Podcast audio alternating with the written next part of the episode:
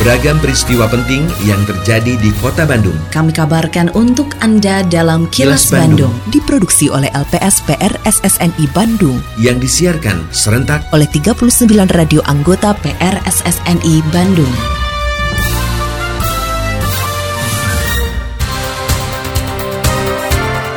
Sejumlah informasi aktual kami hadirkan untuk Anda dan inilah informasi utamanya. Kota Bandung terus bertumbuh sebagai kota industri. Gubernur Jabar dan Menko Marves uji coba kereta cepat Jakarta-Bandung. Kormi Jabar berupaya lestarikan olahraga rekreasi. Saya, Santi Kesari Sumantri, inilah kilas Bandung selengkapnya.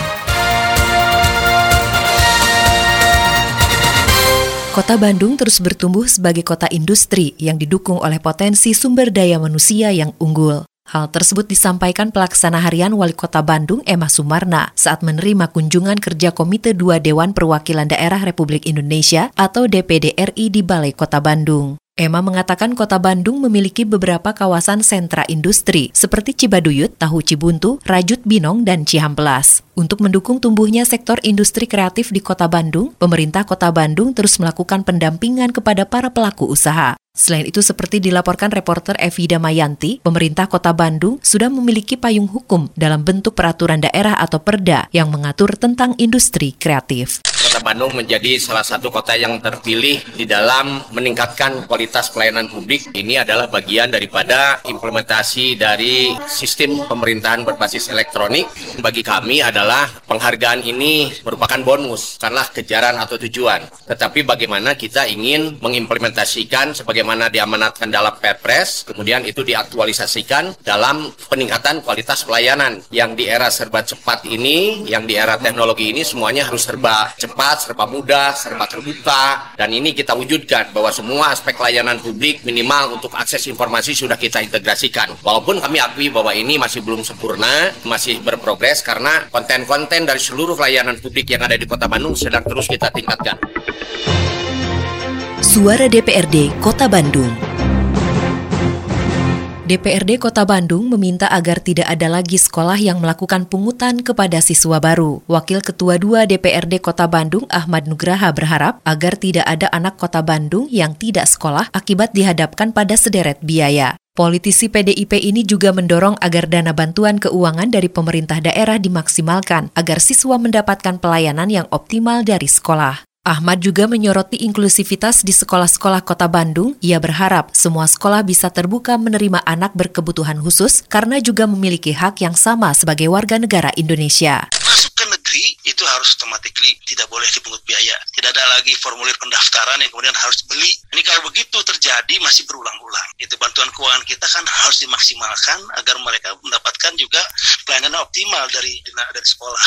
Nah kemudian yang jadi ngeri itu yang tadi didaftarkan oleh sekolah SMP dia harus jonasi masuknya ke swasta otomatis umum harus bayar. Nah ini yang tadi ini PPDB itu yang dipersempit persoalan zonasi saja, prestasi saja.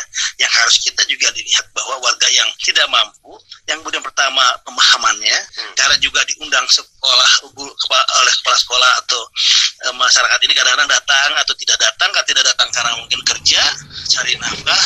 Hari guru di sekolah ini harus jadi konsultan. Nah inilah informasi-informasi ini harus masuknya di tingkatan guru-guru yang di tingkatan SMP, gitu, yang kemudian juga kolaborasi dengan pihak dinas pendidikan provinsi gitu. Kini, audio podcast siaran Kilas Bandung dan berbagai informasi menarik lainnya bisa Anda akses di laman kilasbandungnews.com. Gubernur Jawa Barat Ridwan Kamil bersama Menteri Koordinator Kemaritiman dan Investasi Luhut Binsar Panjaitan melakukan uji coba kereta api cepat Jakarta-Bandung atau KCJB dengan rute Stasiun Halim Jakarta, Stasiun Tegaluar Kabupaten Bandung. Ridwan Kamil mengatakan uji coba berjalan lancar dan kereta yang digunakan sangat nyaman ditumpangi. KCJB merupakan kereta cepat kedua di dunia dengan kecepatan lebih dari 300 km per jam. Reporter Agustin Purnawan melaporkan, Ridwan Kamil berharap pada saat diresmikan Agustus nanti, operasional KCJB berjalan lancar. Ini termasuk tercepat, rata-rata di luar negeri di bawah 300 atau 300-an. Yang 350 itu baru dua, satu di Cina sendiri, dua di Indonesia. Jadi ini mudah-mudahan, karena kan yang dipakai teknologi terbaru ya. Dan Pak Menteri menyampaikan kalau TGV di Eropa bahkan masih goyang-goyang. Ya, ini relatif sangat baik. Instalasi pengolahan air limbah atau IPAL merupakan sarana untuk mengolah limbah dalam bentuk cairan sebelum dibuang ke sungai. Begitu juga IPAL komunal yang dibuat untuk menjaga sungai tetap bersih karena masyarakat tidak langsung membuang limbah domestiknya ke sungai. Hanya saja pengolahan IPAL konvensional dinilai masih cukup lama dalam memproses air agar kembali bersih ketika dialirkan ke sungai. Oleh karena itu, prajurit Siliwangi memiliki terobosan baru, yaitu dengan menciptakan cairan BIOS 44 untuk proses percepatan penguraian sehingga diharapkan lebih efektif. Hal tersebut diungkapkan Pangdam 3 Siliwangi, Mayor Jenderal TNI Kunto Arif Wibowo saat meninjau IPAL di Desa Neglasari, Kecamatan Majalaya, Kabupaten Bandung. Menurutnya salah satu dampak penggunaan BIOS 44 adalah bisa membuat air hasil penguraian menjadi pupuk untuk membangun ekosistem di sawah dan yang lainnya. Sudah ada tapi kita mencoba proses percepatan dan penguraian yang lebih cepat dan juga keluarnya diharapkan lebih efektif. Jadi salah satu dampaknya bisa kita jadikan uraian-uraian penggunaan dari air kemudian pupuk dan juga kita melihat kadar air yang dikeluarkan sehingga membangun ekosistem yang dibutuhkan atas lain-lain. Terkait dengan berita sebelumnya. Kepala Desa Neglasari, Haji Asep mengatakan, IPAL yang ada di desanya mampu menampung 200 limbah domestik masyarakat. Seperti dilaporkan reporter Yudi Dirgantara, Asep pun berterima kasih ke Kodam 3 Siliwangi yang turut membantu proses percepatan penguraian air limbah dengan BIOS 44, sehingga airnya bisa bersih kembali ketika dialirkan ke sungai. Sangat bermanfaat, kita bisa meminimalisir residu lah untuk Citarum, terutama dari sampah domestik, terutama dari WC atau dapur. Dengan adanya IPAL komunal yang pemanfaatannya sudah 75 kakak, 200 lebih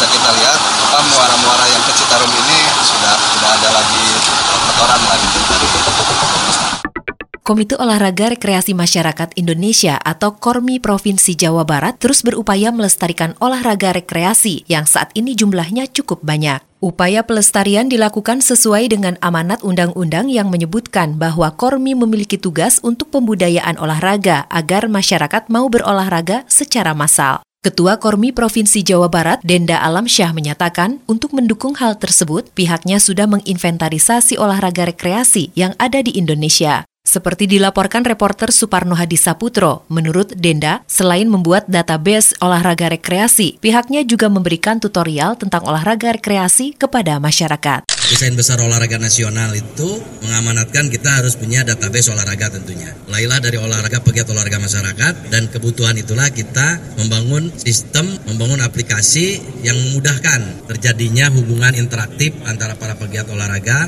Kita juga punya database olahraga dan punya manfaat manfaat lain seperti informasi event, informasi tentang keolahragaan, informasi tentang sport tourism, produksi-produksi atau ekonomi yang terkait dengan keolahragaan. Salah satu contoh misalnya ternyata ketepel itu juga kalau diimpor itu sangat mahal juga. Nah itu kan kadang orang mencari di mana tempat produksi ketepel, dan yang menariknya juga kita sisipkan lagi kebutuhan harian masyarakat kita agar mereka semakin semangat untuk berolahraga. Itu ada tutorial khususnya olahraga masyarakat.